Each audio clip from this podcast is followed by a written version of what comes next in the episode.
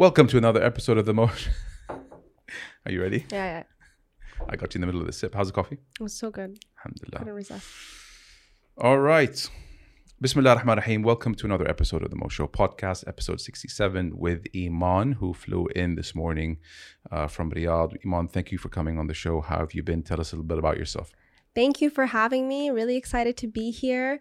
Um, recently moved to Riyadh, like the rest of everyone from Jeddah, but it's an exciting time. Um, my name is Emon Abdul Shakoor. I also go by Emon Shakoor, like how you pronounced my name so graciously. And uh, in a nutshell, I coined myself a neuroscience researcher turned techpreneur or multi passion entrepreneur. I dabble in a lot of different things, mainly investment, startups in the inclusivity space, and I'm excited to uh, share more of my story today. What put you on the front cover of Entrepreneur Middle East magazine? Primarily, my work with, uh, I founded a company called Blossom Accelerator. We're now six years in. Um, and essentially, so I started one of the very first accelerators in Saudi Arabia. And uh, for those who don't know, Blossom is Saudi's first female focused and tech inclusive accelerator. And for those who don't know what an accelerator is, we basically have programs, all kinds of innovation programs, including accelerators, incubators, hackathons, and we empower startups and SMEs to really start, scale, and succeed. Um, so we work a lot with startups, helping them get investment, curating investment opportunities for them. We're vertical agnostic, and we've always had um, a focus on inclusivity, you know, driving inclusive innovation. I started the company back in 2017 before I was 23 and a half. I was 23 and a half. I had yeah. a feeling that you're under 30 and you Mhm. said you started this company six years ago. So you must have started off as a fresh grad. Yeah. Um, yeah, uh, pretty much. So I graduated college, I was 21. And then after college, I worked in clinical drug trials uh, with Parexel and Pfizer Pharmaceuticals. Um, and I did start two startups before this one. And I've always been super ambitious. And also, all throughout college, I worked. Um, Where was where was college? I went to school at UC San Diego. Beautiful city. gorgeous. Amazing. Uh, I I learned how to surf. It was it was awesome. It was really great.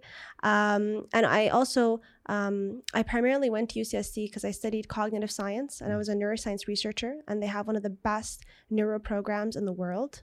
And we'll get into like I guess why. But then I it's a and, I- and I continued. I was a neuroscience researcher. I primarily focused on these cells in the brain called mirror neurons. So why we're having this conversation, why you're probably even interested to interview people, talk to them, connect, is because all mammalian species, humans and others, we have these uh, cells in our brain called mirror neurons. It, it enables us to be social, to want to connect, to form friendships, relationships. So I was really interested in social cognition for many reasons.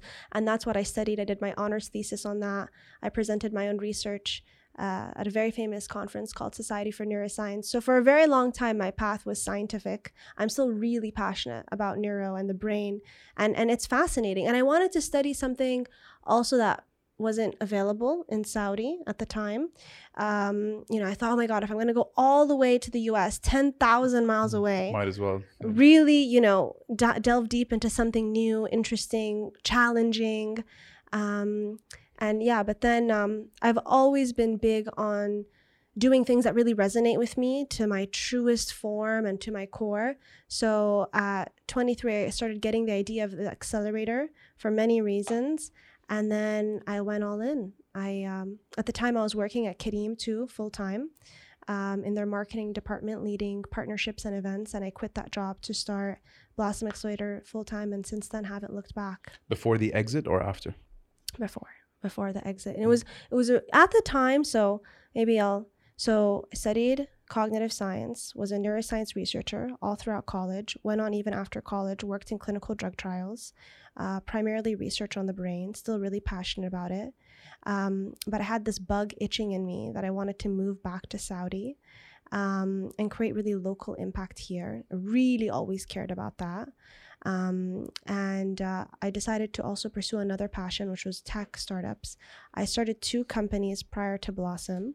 Um, and quickly noticed that there was a gap in the ecosystem, whether it was in Silicon Valley or in Saudi, where one, there weren't enough women tech founders being funded, having enough support. We needed more females in the space. And two, still at the time in 2016, 2017, the startup ecosystem in Saudi was just developing.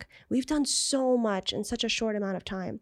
So I saw as a golden opportunity, and I was like, I want to innovate and pioneer in this industry and um, it felt right and i just went for it and i literally never looked back six years pushing strong still going and we have many more things to to kind of blossom if you may Um, Blossom Mhm. uh, is the accelerator. Mhm. That's where most of your time is dedicated to today. Yeah, I mean, I do a bunch of other things for sure. Multi passion entrepreneur, but full time Blossom Accelerator. Um, um, I'm also a venture partner at an esteemed um, uh, venture capital firm. It's a London based firm called Hambro Perks, and I specifically am a venture partner at Oryx Fund, which is an incredible MENA based fund with offices in Riyadh. Um, I have a podcast as well if you want to come on it. We mainly focus on inclusivity.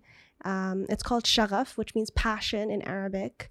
Um, I would have told you that you had a podcast if you didn't tell me. oh, really? I feel it. Wait, tell me why. Your answers and your talking jargon is so good that I can only imagine what you'd be like as a question asker Oh, I appreciate or a conversationalist. I Like I think I spoke a maximum of 20 seconds in the first seven or eight minutes, Oh. which is a testament uh, as to how good of a conversation. No, no, no. This is this is a dream for me. I, people, people don't want to hear me talk. They're sick of hearing me talk. They're probably sick of seeing me. Oh they see me for no. 66 episodes. They want to see you, Oh. the subject. Um, and, uh, and and that's why I, I I am not surprised that you have a, a podcast. Um, what is it that you guys? What is it? You, what is it about? Um, so we focus, so like I mentioned before, so Blossom has this gender lens, this inclusivity lens. You know, we run accelerator programs, like I mentioned, focused on startups, uh, but our beneficiaries are, we really care for diverse teams. So because I'm so passionate about the gender lens and the inclusivity space, naturally, I have a podcast that also focuses on female founders, women leaders. So we are the first podcast all in Arabic focused on women leaders and female founders and really heading, um, helping shed spotlight on their stories. Because uh, I'll be frank, most of the podcasts that are related to business host a lot of men. And there are now a lot of women in the space venture capitalists, businesswomen, tech entrepreneurs raising millions in venture capital funding that are Saudi. And I want those stories to be told. And, and we also host, you know, sometimes different female leaders that aren't necessarily always in business, you know, women in um, the Olympics, uh, women in sports, women in art, an actress we recently hosted as well. And I'm just really passionate. I really believe, basically, you cannot be what you cannot see. And if a woman does it, sometimes that gives you encouragement. Oh, she did it. Oh, I can too. I really care about that. For me, growing up, I felt like I didn't have enough examples of local Saudi women pioneering. I'm sure that there were, but I just it, it wasn't out there. I didn't I didn't see it in the media. And for me, it always you know created this hunger, if you may, where I was like, I want to build something big one day. You know, do something of importance and and make impact. And uh, it's nothing like it. I mean i know a lot of people sometimes are like oh women don't support other women. I don't i don't believe that. I think that's a societal effect of, of other things the glass ceiling effect. But when you create an inclusive an inclusive space where everyone has equal opportunity to persevere and and succeed um, i think there's nothing like bonding with other women over shared experiences whether it's imposter syndrome you know me, my incessive need to be a perfectionist. So um, that's what Shagaf's about, talking about the stories and and and sharing challenges and, and success together. Awesome. You uh, managed to attract the attention of Neom and Mhm. the Oxagon team. You're doing some work with them. You told me. Yes. Um, it ties into what they're doing there uh, as they gear up to Vision 2030. Yeah. Um, inclusive innovation. Yes. Can you talk to me a little bit more about? Absolutely. Uh, so, for those of you who don't know, Oxagon is a region in NEOM really dedicated to the future of advanced and clean industries, pioneering innovation and thriving communities. And what we do as Blossom Accelerator is we run our own accelerator programs, but then we also execute and operate programs for other entities. So NEOM's Oxagon is one of them. And we have a really exciting opportunity coming up, which are two programs Oxagon's Hackathon and Oxagon's Accelerator program. Um, so for startups tuning in, if you have a, a company, a team, or you're an individual, this is a really good opportunity for you. Um, hopefully, by the time this episode airs, applications, I believe, will still be open. Um, so the hackathon is a three day, very intensive event that takes place um, based out of Riyadh. And essentially, we're gravitating uh, exceptional individuals and form teams to participate in this three day event. And what we do is we curate top notch venture capitalists, investors, founders, subject matter experts, experts from NEOM itself to come together and really enrich um, individuals' ideas further and their startups further through the three day experience of a hackathon. Um, and then the th- top three finalists from the hackathon go on to attend the accelerator program, also based out of Riyadh, which will be three months long. So, um, so you could be a finalist at the hackathon and attend that three month accelerator where you get further support, access to financing, access to network. We say the MENA's startup ecosystem really at your fingertips. Um, a lot of exciting opportunities to work closely also with Oxagon and NEOM which is great, right? And we're focusing on four main sectors. So for anyone innovating in water innovation, e-fuels, green hydrogen, and technology at the service of people, if you're also looking to do something special with NEOM, this would be the perfect opportunity. Um, folks can apply directly to the hackathon or directly to the accelerator. They can also apply to both. Um, and this is one of the ways really you know uh, focused even on the industries that i mentioned um, these are also aligned with 2030 vision and diversifying away from the economy and focusing on startups and bringing to the region and to saudi uh, a lot more innovation. So and, and the inclusive innovation part is really what it sounds like. Inclusive innovation and there's so much research around this that um, the more diverse the team is whether it's skill set whether it's perspective whether it's gender you know um, that those different insights, different brains brought to the team is what brings about more innovation, right? More new ideas being discussed, pushing the needle forward, and also more economic returns. There's a lot of research that shows that diverse teams, right? They're the ones that are able to solve the world's most pressing issues. So this is a core pillar of the Oxagon and all our programs at Blossom, this inclusive innovation component. So whoever you are, we invite you to apply. We hope we want to meet you we want to we want to really empower you and give you all the tools needed so you can t- take it all the way yeah. you know what really got me going like what really got me excited because i'm already excited the moment i heard that the line is going to happen a year mm-hmm. ago um, and, and then you had the major unveiling about a month ago mm-hmm. where all you know th- these videos and images were just discussed by pretty much anyone who's interested in business or tech in the world and maybe even beyond that. Mm. But what really got me excited is seeing construction pictures underway. Mm. Like there was a picture, I'll try to find it. I think it was on an Instagram page by Saudi Projects. You could actually see the width of the line being drawn up in the sand. Tractors, earth movers, moving rock, actually almost penciling it into the sand. Yeah. And I'm like, you know, it's this thing's underway. This yeah. thing's actually, it's no longer just an idea. This thing is under construction. It's no joke. Uh, absolutely. And it's honestly, from all the projects in the world, this one excites me the most. Oh, do you know that NEOM is actually, I believe, the same size or even larger than the whole country of Belgium? Wow.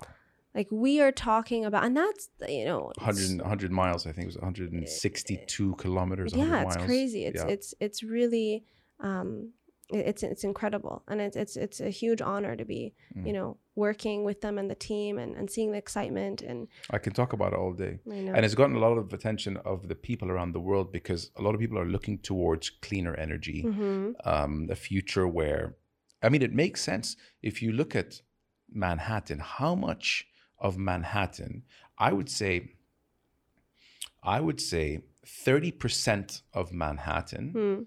is occupied by roads. 30%. That's a big number. Huge. And I might be downplaying it. Yeah. I mean, that could be real estate. Absolutely. So the idea came with, you know, cars or our transportation method was the reason why our cities are designed the way they are. Right. So why don't we think not outside the box in a different stratosphere? Why do we need roads if the future Right. is clean energy? And why do we need roads to get from A to B if everyone can live within a space of five minutes to get to your daily essentials, Oh, which is where the line comes in? Absolutely. And I encourage anyone who, you know, is like, oh, it's the line, you know, Neom is doing spectacular things. It, it really is. And it's coming to life so quickly. So, you know, it's, that's the cool thing about living in Saudi. I think there was a, there was a period of time where Saudis that studied abroad, when they would come back and move back after college, they were like, oh, I don't know. Know Like, to I'm sad. yeah, yeah, Now yeah, it's like full force. Full force. People can't wait. People are getting their MBAs here yeah, because they don't want to leave yeah, yeah. there's so much going on it's like this incredible golden age for all industries but specifically startup investment sustainability Which takes me to a point actually that that doesn't it feel that Riyadh is at the forefront of everything tech? yeah You talk about these hackathons, these uh, these tech companies that want to raise, and they're looking. It's almost like, yeah, I would say the mean MENA's epicenter absolutely for all things cyber tech, the world of investment. Like it's absolutely forefront. which is which is also why I moved there. And even like so I mentioned I'm a venture partner um, at a London-based VC asset management firm. They're called Hambro Perks. And they have 10 funds across uh, Europe and the Middle East.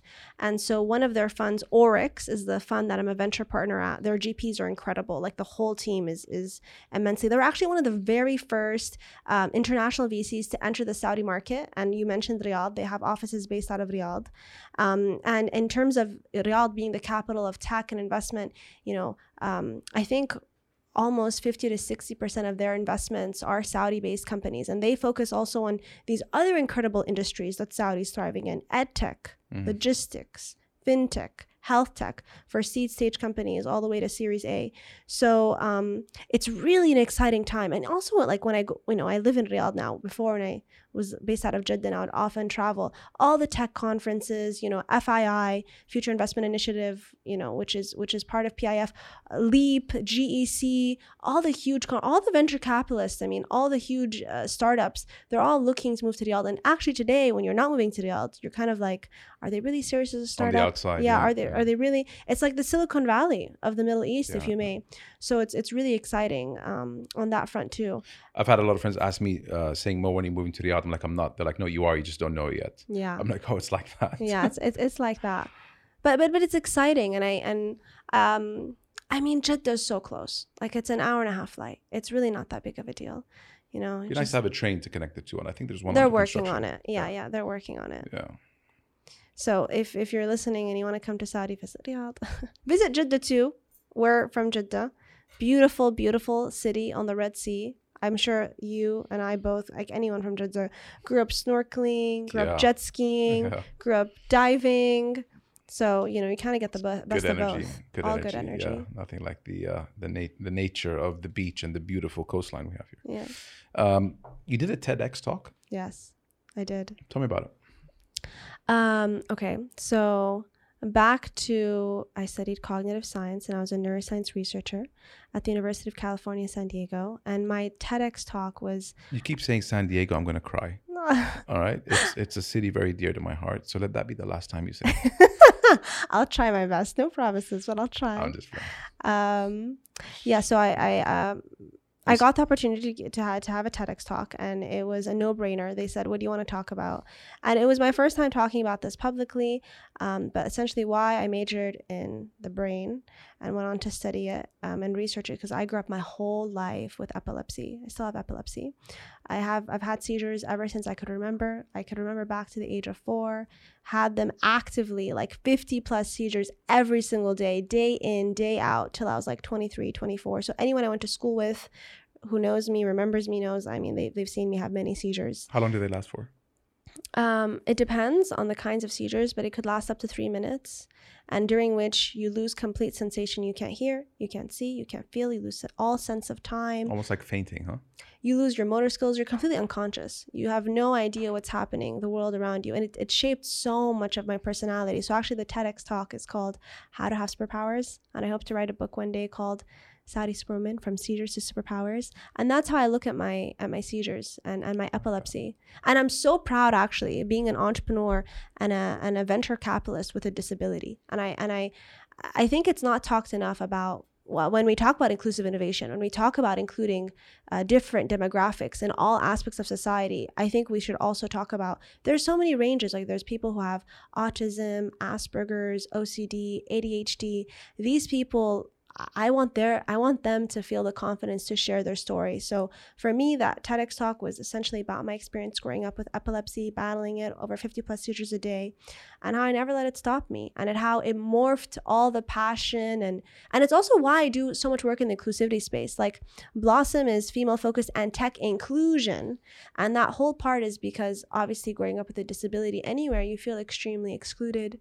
Obviously, there's a lot of bullying you know you have to learn to navigate the world differently. That's how I also became a good public speaker or speaker at all. Because when i would live on the daily and just i'd have so many seizures every single time i'd talk have a sentence. I even remember after college when i'd interview for jobs like throughout the interviews i'd have a bunch of seizures. It was so embarrassing.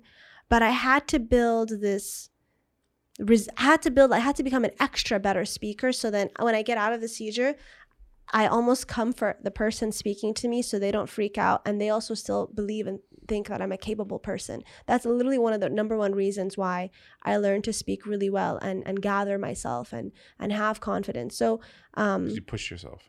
Oh, to the to the to the limit. Um, I also uh, so I've been on two magazine covers. Um, the first one was uh, the cover of Harper's Bazaar, Arabia, um, with will.i.am and uh, and uh, Sara Al Madani that, that was a crazy crazy crazy experience. And and i and i a lot of what i um, dedicated inside the magazine speaking about was my epilepsy. Um, and i remember also blossom in the inclusivity space but i really really wanted to talk about growing up with seizures because i remember as a kid thinking gosh why do i have this? Like seriously god could have picked anyone else. Like there were there were times you know you feel really low and you're like this is horrible for a very long time. It was really hard to control them, you know? And so I wrote in this like little notebook I had as a kid. I was like, one day I have seizures. I know and I have seizures because one day I'm gonna talk about them. I'm gonna share my story. It's gonna help other people you thought that, that are struggling. Back, back then. Yeah. Huh? When I was like eight or nine, I thought that.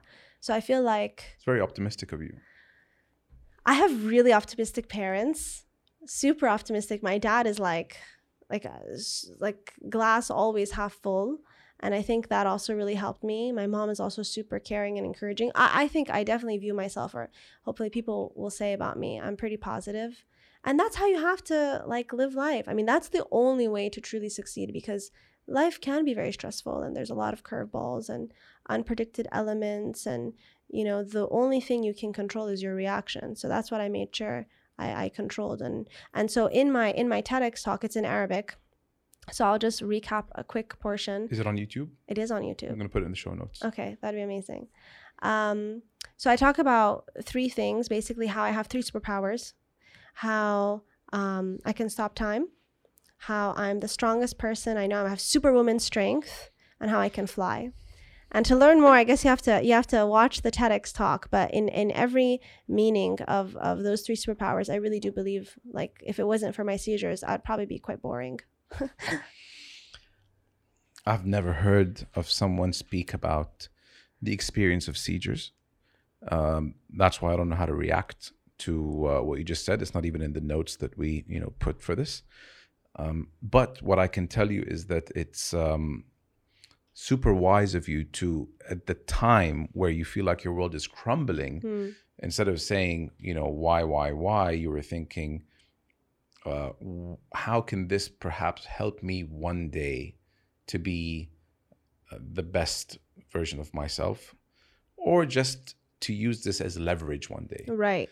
And um, as someone once said very smart guy said your resume is a collection of all your sufferings. Mm, i love that. Mm. i love that. I always have these uh... and that one guy is naval. Okay he said that and i was like I think I am who I am because of what I've suffered. Of course, a thousand percent. Of course, of course. I thought even even you don't my, learn from easy. Oh no, you don't. No. And and um, I'm grateful for for for every single time I cried or I felt left out because it helped me also think really introspectively about the world around me and why things, you know, 50 million people around the world have epilepsy. And I'm sure like 50, less huh? Five 50, zero. Wow. five zero. I'm sure less than 1% would feel confident to talk about out loud. And I want to like crush it. I want to be like, you know, it's a, it's, I always talk about, first of all, I'm proud I, to say the word disability. I don't think it's a dirty word. I think I'm proud to have it. Like there was a time obviously where it's like, oh, shh, don't talk about it. Like, you know, you don't want to, you don't want people to think negatively about you but i'm like no that's why that's why i'm special like Yeah. the, the the i also have really bad vision because of my seizures like i just don't see the world the same way other people do. Like there's some colors i can't see but do, i always do you drive? i do not drive. You don't drive. i do not drive. One day um You want to? i'm like a ceo i get driven around mo you gotta you gotta switch it up. Look at you know Day one change CEO. change change the way you view it right? Um but i always i always joke like okay i can't see that well but i got i got 2020 vision. I got 2030 vision. I'm a visionary. Although i can't see you know it helps me because sometimes if i'm walking somewhere and I obviously sometimes people like will wave and I won't see them even if I'm wearing glasses, even wearing contacts. But I just joke about it, like can't see my haters, Mhm. or like you know can see like the the long term vision. That's all that matters as long as I can see the vision.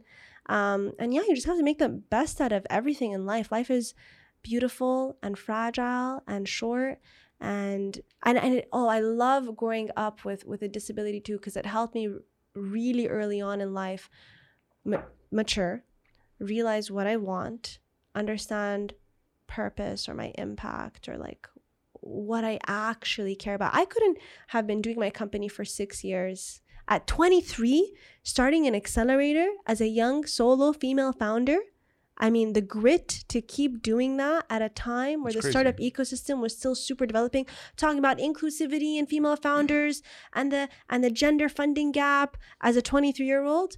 I couldn't have had the grit to continue that because there were so many people who doubted or like No uh, chance. know, unless I went through that Unless experience. you, unless you suffered from that, if we can use that word. Oh. You struck you like it was something that you had to deal with that many people didn't. yeah, So you're 28 now, 29? I am 29 now. Started Okay. the company at 23. So I think if it wasn't for what you've been through, you wouldn't have accomplished what you've accomplished so far. That many people who are 39, maybe even 49, Yeah, haven't yeah, accomplished what you have. So the net is a proper gain. yeah. And I'm and I'm just getting started. I have so much. I don't know if you can tell.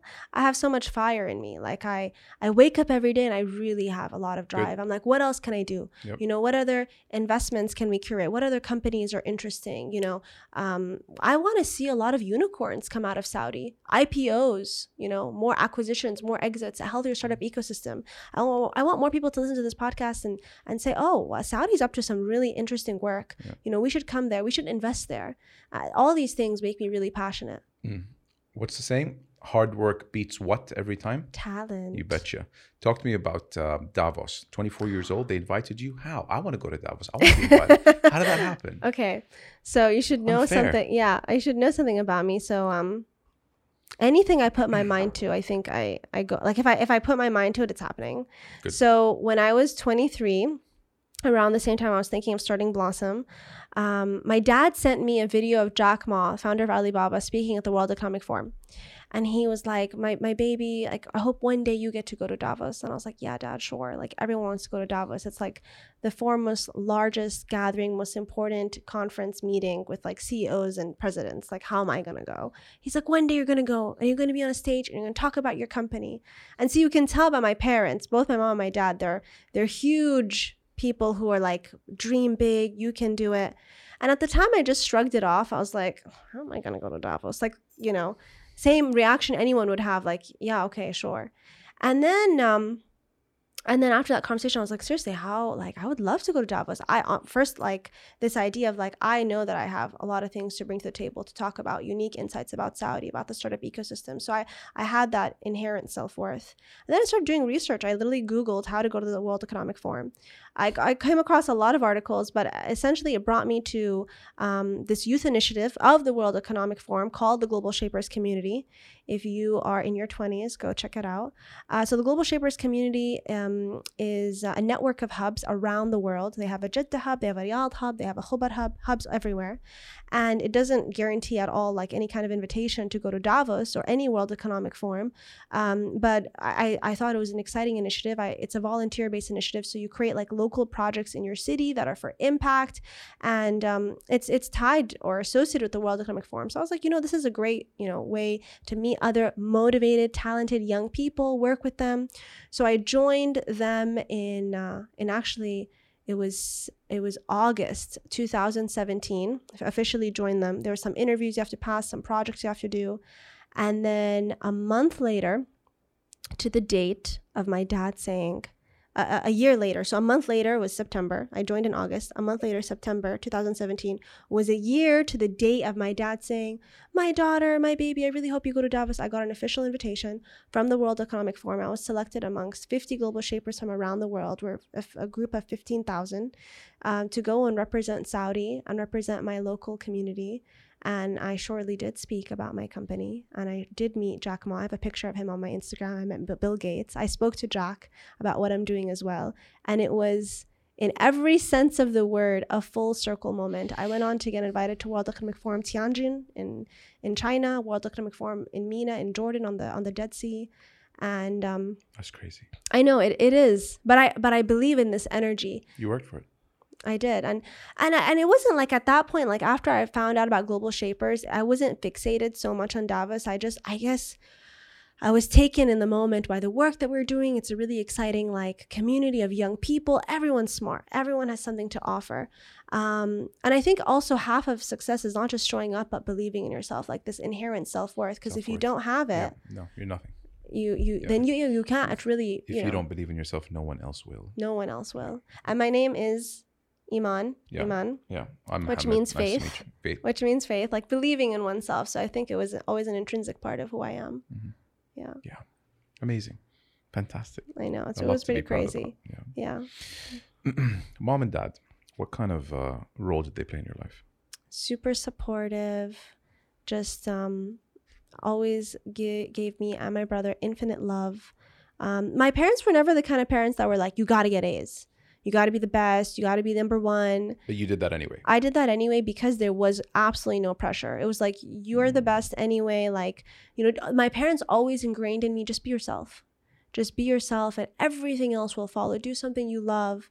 Like, definitely they weren't the strict parents and I, don't know, it worked for me and my brother. Um, and always really really supportive. Like i told my dad i want to study cognitive science. I don't think he knew what that was. I want to be a neuroscience researcher. He's like sounds good. Okay. Yeah sure. And my dad actually used to make fun of me when i was in when i was in school like the how i used to work how much i used to study. He used to be like are you getting a phd you're you're a teenager. You should you should like not study this much. Like you're putting pulling too many all-nighters um, but I think I always had that grit and tenacity given the fact that like obviously grew up with challenges societally that were really difficult for me. But they're just really loving and and they fully they always tell me like we sit together and we, you know the vision board. I sit with my parents and we have like vision board sessions. They're like, you're gonna, you know, I tell them like what I want and they start feeding me ideas. I joke like not forward facing, but definitely internally in the home. Like my mom is like my momager, my dad is like a dadager. I coined my dad like, a, and also sometimes like my dad's a as, a as a successful businessman, so often we're at the same conferences, and he he really makes me feel like he's my dadager. Like we went to FII, he got invited separately for his company, I got invited separately for Blossom Accelerator and the work that I'm doing, and so we were at the conference together, and so obviously we like hung out at the conference during FII. For people who don't know, FII is like Davos in the desert. It's like the most foremost, most important um, event that happens in the Middle East with gathering of ministers and heads of states and business CEOs, related, business yeah. re- investment related um, by PIF, by the Public Investment Fund. And so at that at that conference, my dad was like, "Oh, that's so and so. You should go. You should go say, oh, that." And and we were actually both feeding on each other. So really grateful. Super. Apple doesn't fall far from the tree. Huh? I guess not. I guess not. But I but I think like my my parents tell me that's the cool thing about having kids is that like my brother and I are like 10 times better than them. That's what they say. Mm-hmm. And like your kids are like the better version of you. But yeah, I wouldn't be anywhere, anywhere like support is everything i grew up with a lot of support that is a privilege that i fully understand that i've had and they, they are my parents What about mom? oh my mom is fun and sweet and caring and alive my mom is one of the most alive people i know on the face of the planet she is uh, and, and she gives me my energy like you know just waking up you know grinding hustling every day and also being happy being super optimistic while you do it. I never feel or it's very seldom not never but seldom that i feel like ugh like it's been such a long day. I'm doing so much. I'm traveling so much. I'm tired. Uh, my mom always instilled in me like every everything you're doing like be be enriched in gratitude. If you're having a latte in the morning with like coconut, soy milk, almond milk, you're already living like one of the best lives on earth. You have access to internet, you have access to information. There is nothing. You have your health. You have your health, and, I do even even with a disability. I have my health. I'm here. I'm I'm, I'm able to do things. So that really um, championed me and always taught me to be very uh, confident as well. Gratitude, huh? When you said gratitude, you reminded me of a movie yesterday I watched called Father Stu. Um, Mark Wahlberg, I, I think it was a good one. Um, he plays a role of a guy who loses his ability to walk. He becomes paralyzed. Mm. And um, there was a scene where he's in a hospital bed and he attempts to stand, but his legs fail him. Mm. And I said, wow, how many times a day do we go from sitting to standing without thinking or being appreciative of the fact that we are able to stand? Absolutely. And uh, I think that was like one of the most things I've realized that I take for granted Mm. that my limbs work.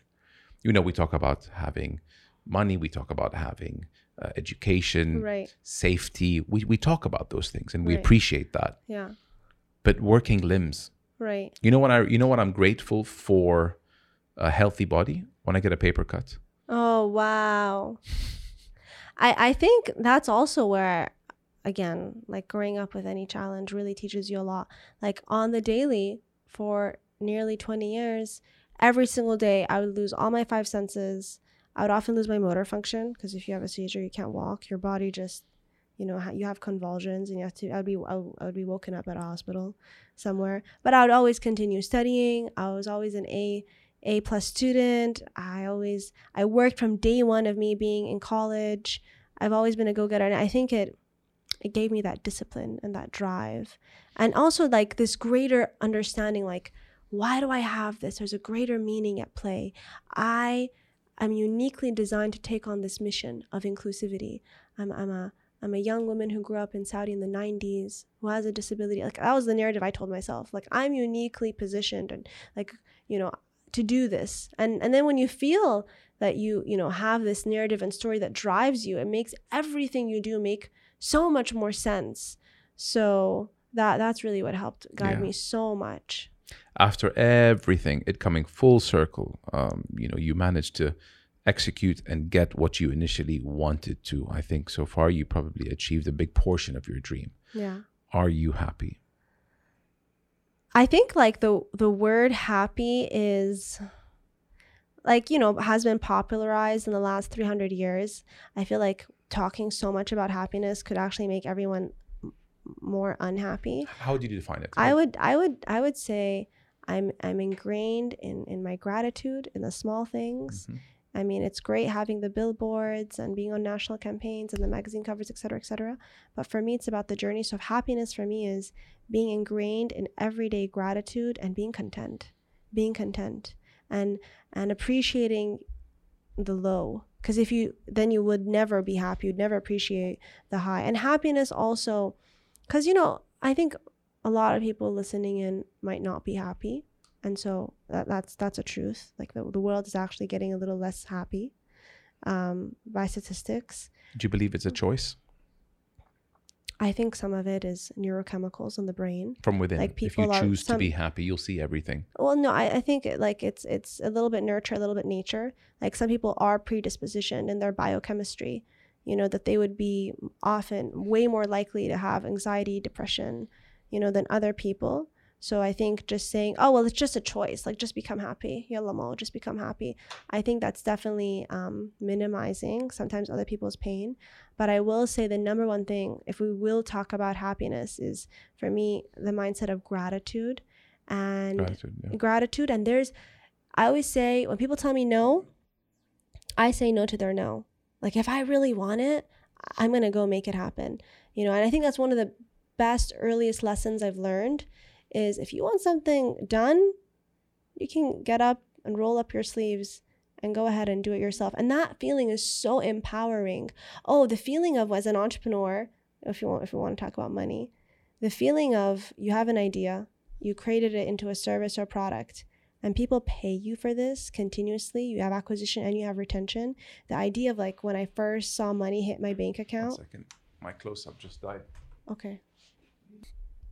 Uh, sorry, guys. We had a problem with one of my close ups. So uh, I'm going to. I'm gonna test Emon's memory to see if she knew where we were. I last was speaking about um we were talking about gratitude. Wait, wait, I was gonna tell I'll tell you where I was. I have a point, and then I want you to follow up. Bounce. On it. Okay, that's fine. Okay. Yeah. I believe, and I read this.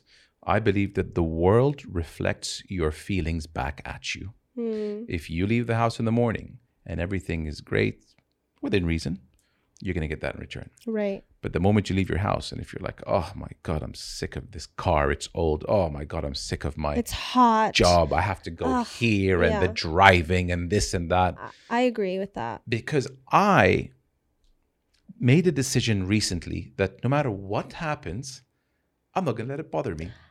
Why? Because isn't it life is 10% of what happens to you, 90% of how you react to it? For sure. When I recognized that, I became happier. you know what my biggest life hack is? What? I go to bed every night and I say, tomorrow is going to be the best day of my life. That's it. And then I wake up and I'm like, oh my God, I'm excited. Today is going to be the best day. And I do that every day. and it's every easy it's day. easy it's easy to to to not say that to to, to be Mm. worried to be apprehensive to be anxious of what tomorrow can bring the happiest time of the day for me i don't know about you but it's in the morning when i wake up those first two hours Mm. because there's one thing that comes to mind possibilities Yeah. Yeah. Yeah, I, I would say for sure ha- mornings are definitely happiest. Um, but I also love, like, I'm sure you get into these moments, like the the late night hustle when you have music on, you make like a, a coffee, you're knowing it's going to be a, an all nighter or a very late night, and you get into this beautiful creative space where you're just like have and, and you're not getting as many like messages or anything emails it kind of the world kind of slows down and it just you have time to like zone in and focus. Clearly you can see that i like working by night. Um, not a morning person? I am but but um sometimes i'll sleep in the extra hours and stay up at the evening. I'll I work best when my energy is the highest. So I can, and, and when people aren't like blowing up my WhatsApp and emails. So I have time to really envision my future, think about strategy. That's one of my favorite things to do. Think about the long term, bigger strategy and everything that I want to do. Who are my beneficiaries? What gift, services, skills can I provide to them? And and and as best as I can, help all of those moving pieces align. Um, I like doing that on the weekend. I don't know. I, I nerd out on the weekend. That's what I like doing. yeah when everyone's you know doing something else you're focusing on your grind and your craft I love it. I I um yeah, I don't know. The like the the art of uh, manifesting, visualization. I'm, I'm definitely a huge a huge advocate of that. what scares you Hmm.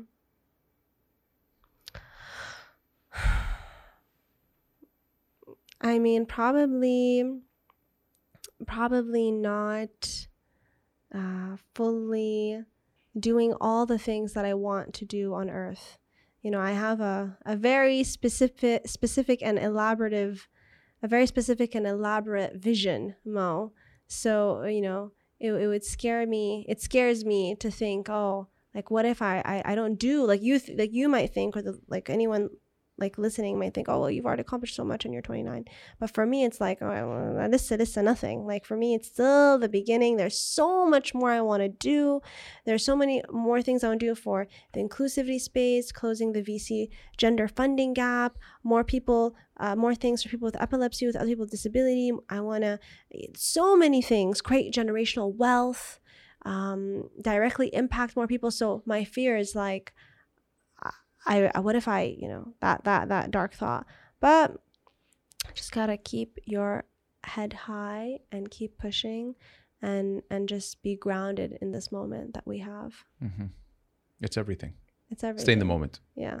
Yeah. To be in the moment. And sometimes you just have to put some like good rap music on, put on a headset and just sit down and like get into the work and like you just need that that momentum to kick you back into if you're having like a lazy day or procrastinating or and and fear is the biggest thing that holds you back you know so i, I need to I read this an amazing book by Oprah gift, Winfrey. Oh, I was gonna say, wait, is it wait. called The Gift of Fear? No, it. Um. Yeah, it's um, uh, it's um. I think it's called "What Would You Do If You Weren't Afraid." Oh, it was another book I read of hers. Or maybe it's well, what's the name of the book that you read? Um, it is what I know for sure. It is what I know for sure. You're right. That she kept having in the book saying, What would you do if you weren't afraid?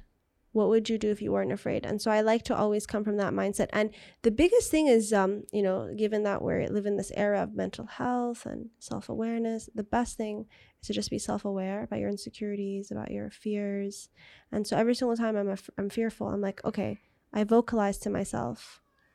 I vocalized to myself, like, okay, this is a fear and I'm going to be aware of it so I can take a step back so I can then take tech 10 steps forward. Yeah. Yeah. A favorite and least favorite thing about yourself? Least favorite is, and you know, I can tend to be like an, an extreme perfectionist. I need to let it go sometimes. Is it a bad thing? It can be, yeah, because especially in the world of science or startups, there's no like there's no such thing as perfection. It's you iterate, you fail, you pivot, you try again, you test. This customer segment doesn't work, you switch over to the next one. You planned on using your pre-seed investment for this, it ends up using it for that. There's a lot of things that you have to be prepared for and and sometimes perfection has you plan more and execute less and so or or get just caught up in your own anxiety. Oh i did this. What if that person thought that? Da, da, da, da. like you create all these stories in your head about what happened at that meeting during the day. Da, da, da, da. and so i don't think it's a great thing. I think i should really just um, let go of it completely or as much as i can. Um, do you meditate? I don't necessarily meditate within the traditional word like yogi in a room meditation quiet. I'll be honest with you. Yeah. I feel that per, a personality like yours is on the higher spectrum of people who need it. Oh. And, and, and I put myself in that as well. I've calmed down, you know, with age, but I was just like you, you know, always wanting to move, do, sit. Like I, my mom literally thought there were ants in my pants. if, uh, I've I've been there. Yeah. Um, and and it just kind of grounds you yeah. a little bit, gives you more mental clarity. I, I have to say I don't th- I don't love like I've tried meditation, given my personality and my oomph and fire. Uh, I, I didn't love it, but I do. The only thing that calms me down and like I really really love is swimming in, in the nice. in either in the Red Sea, the ocean. I just love water. Does something to me. Yeah. Um. So that's maybe my form of meditation. That's why I said it's not the traditional, you know. Well, what's meditation? How do you define it? How would you practice it? Because it's a lot simpler than what you think it is. Mm. So for me, meditation is sitting in silence within my thoughts and letting things go and um, accepting, acceptance. Yeah. Completely accepting whatever it is. 30 minutes and, happen and, next. and just watching your thoughts. Look at where the mind goes. Mm. That alone. It's cha- it's re it rewires your brain. Mm. Oh, for sure. Super important. Because I mean, we are at the mercy of our notifications on our phone. Yeah. For anyone tuning into that's that hasn't hit 25, you can literally rewire a brain. That's when your brain is the most malleable and flexible. So you can literally change so many things about yourself that you want to work on, maybe that you dislike about yourself, especially by 25, because the last growth spurts of your brain are 25, 26.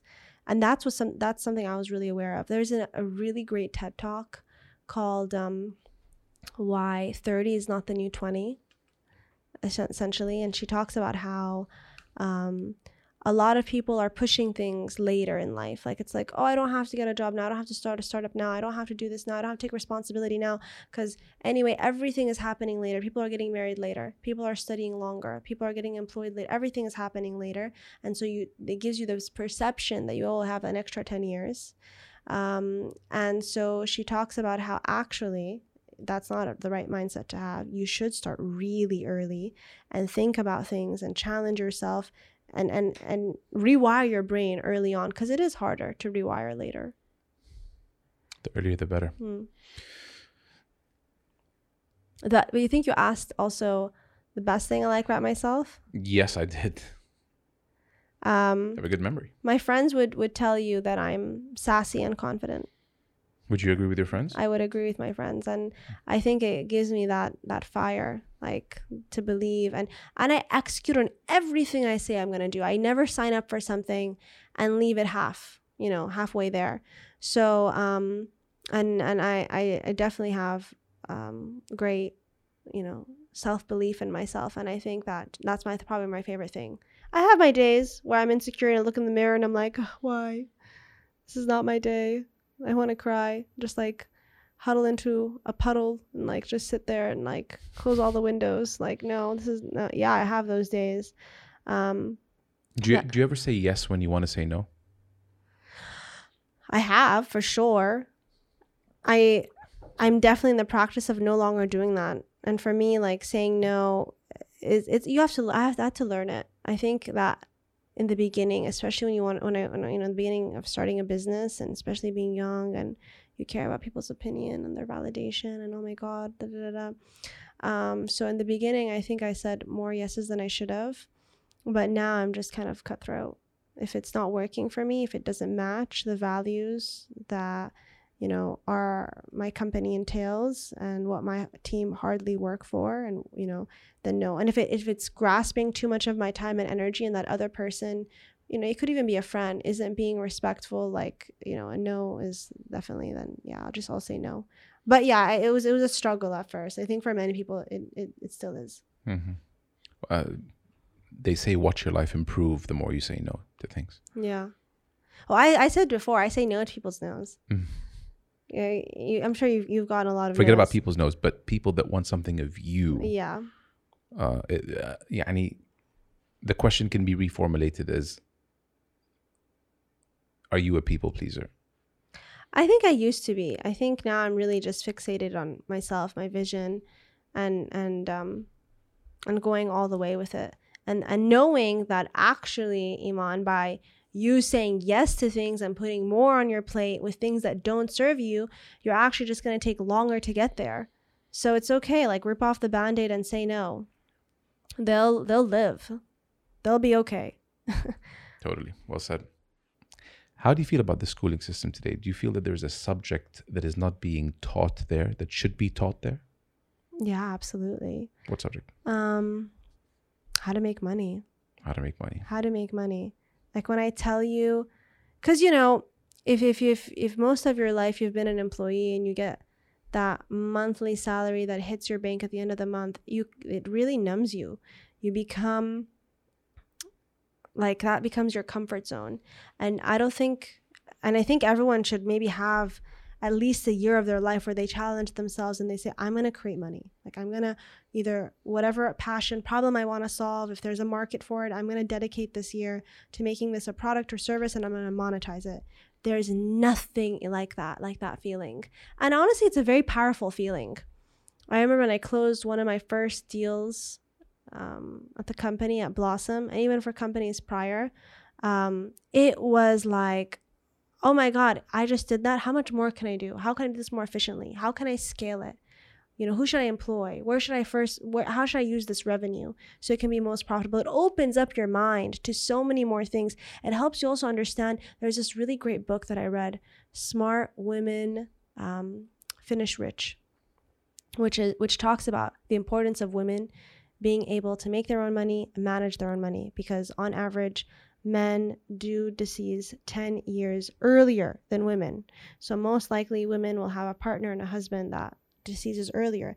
And traditionally around the world, men are mostly in charge of the finances, which leaves the woman, now a widow, grieving not only the loss of her husband, now with so much responsibility, but also this financial burden that she was never fully, you know, prepared for. So I think learning that early is super important.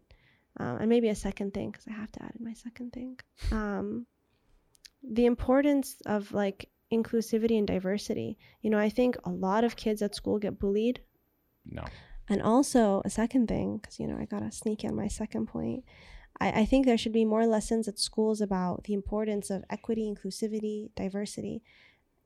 Anyone going to school today, right, regardless of gender, background, ethnicity, skill set, that you got a lot of different people in one classroom. And I think people should learn from an earlier age, students and teachers, everyone around us in the world, and this should be taught in schools, the importance of befriending people that are different from you, learning from different perspectives. Diversity, yeah. It's so important. It expands your brain. I mean, it's and I think that was one of the greatest things about studying abroad is meeting people so different from me from backgrounds. It also teaches you it's good to be it teaches you to be well rounded and understand and and and grasp the world differently. And so um, and also yeah it teaches you also self-acceptance of when you self-accept others you better self-accept yourself. Correct correct. And tolerance. Tolerance yeah. yeah. Andre discussed. Most valuable lesson you've ever learned in your life. Hmm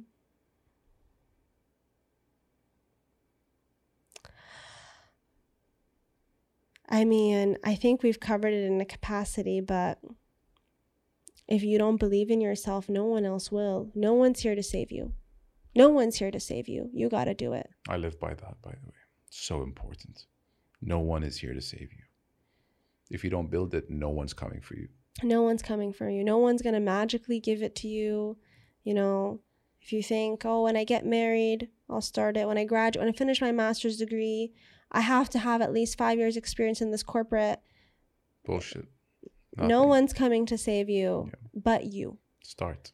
And and as soon as you get into that mindset, the world expands yeah. and changes in service of you yeah. and your dreams and your vision and your goal. Um, so it's actually a great powerful thing to learn and, and also teach you um, independence. I'm also really fascinated by the concept of power I always have been. I think I've talked to you before about secondhand power. Yeah. So I believe growing up, obviously most people that were in these like leadership position roles were always men. And I always were like, where where are other examples of like amazing Saudi women or Arab women or even like globally there weren't that many women like what we had Oprah on TV but there wasn't that many right and I always thought okay women who seem to be have this notion of power whether it's tied to influence or wealth or you know or money it always seemed to be like maybe it was inherited or they married into it so it wasn't directly theirs. And i became really passionate about this idea of what is power and they can mean different things to different people. How do you gain it? How do you create it yourself? So it's something that you always own. And i also with that power and and you know getting things done yourself no one's here to save you. Really am passionate about this idea of building generational wealth. I talk a lot about it with my friends. I want to be that great great great great great great great grandmother that left down legacy legacy impact access to opportunities for generations to come. I don't know. I think i'll like write like a, a manual book of all the gaps that i see in society whether it's sustainability whether it's equity and inclusion, whether it's things in the workplace, things in the places we should invest in more. And, you know, I'll pass that down to my kids to pass down to the kids, kids, kids, you know, so they get some insight. And hopefully I'm able to like leave them also a lot of money so they can, with that money, do more things. And I, and I, oh, I love this concept that money is not a bad thing. I don't mm. know why people like some people really genuinely think that money is bad. Uh, it's said that those who don't have much of it. I think feel that way about it. yeah. And I think people should change their mindset about it because it's not about it's not the money. It's you as a person. If you're a great person, oh God, how much more would you donate? Yeah. How much more could you serve with that, right? Um, so I'm huge and really passionate about that as well. Mhm. Yeah. What's uh what's next for you? The next five years? Where do you see yourself? More in the venture capital space, doing really exciting things um, with Oryx Hambro Perks, scaling Blossom to new heights. Stay tuned. We're definitely working on some major expansion plans to other parts of the GCC and MENA. Um, I'm really passionate about um, sharing my thoughts and knowledge. So, probably other podcasts, other platforms, I'm able to speak and share and you know learn also from spectacular individuals um, definitely become a more active angel investor um, i am an angel investor at the moment I didn't know that. I didn't I- know that was part of your uh, umbrella. um, newly to it just invested in a few companies but definitely want to add to it Awesome. and it let and it ties into you know the whole startup vc uh, space as well um, and uh, and that's the awesome thing about investing right obviously you have to get to a point of understanding to start investing in startups but the most amazing thing about it is if you're a multi-passionate person if you consider yourself a multi-potentialite you don't have the time to dabble in all the things you love.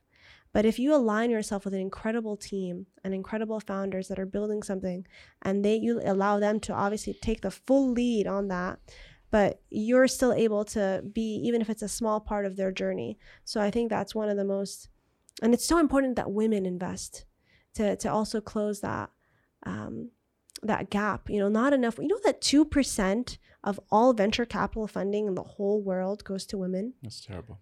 That number needs to be up to thirty. and actually, the number of female entrepreneurs are nearly half around the world. So if half of the entrepreneurs are male and half the entrepreneurs are women, but only 2% of the funding are going to ideas and startups led by women, I'm really I'm really passionate about solving that gap. And there's many nuances as to why it's a global phenomena and, and, and problem. But that's also one of the things that's that's coming up for me soon. I, I want to have left this world either already solved that or have made ways coming sooner to to solving it more quickly. Yeah.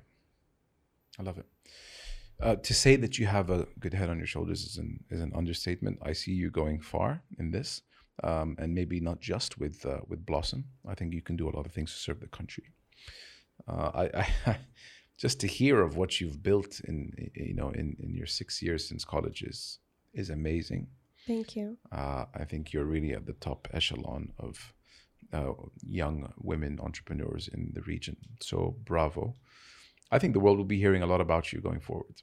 I uh from your mouth to God's ears and I'm here to stay. I always tell people, especially people who don't believe. I always I know you're a believer, you're wonderful, but I always also tell people that who don't believe between me and you is just time.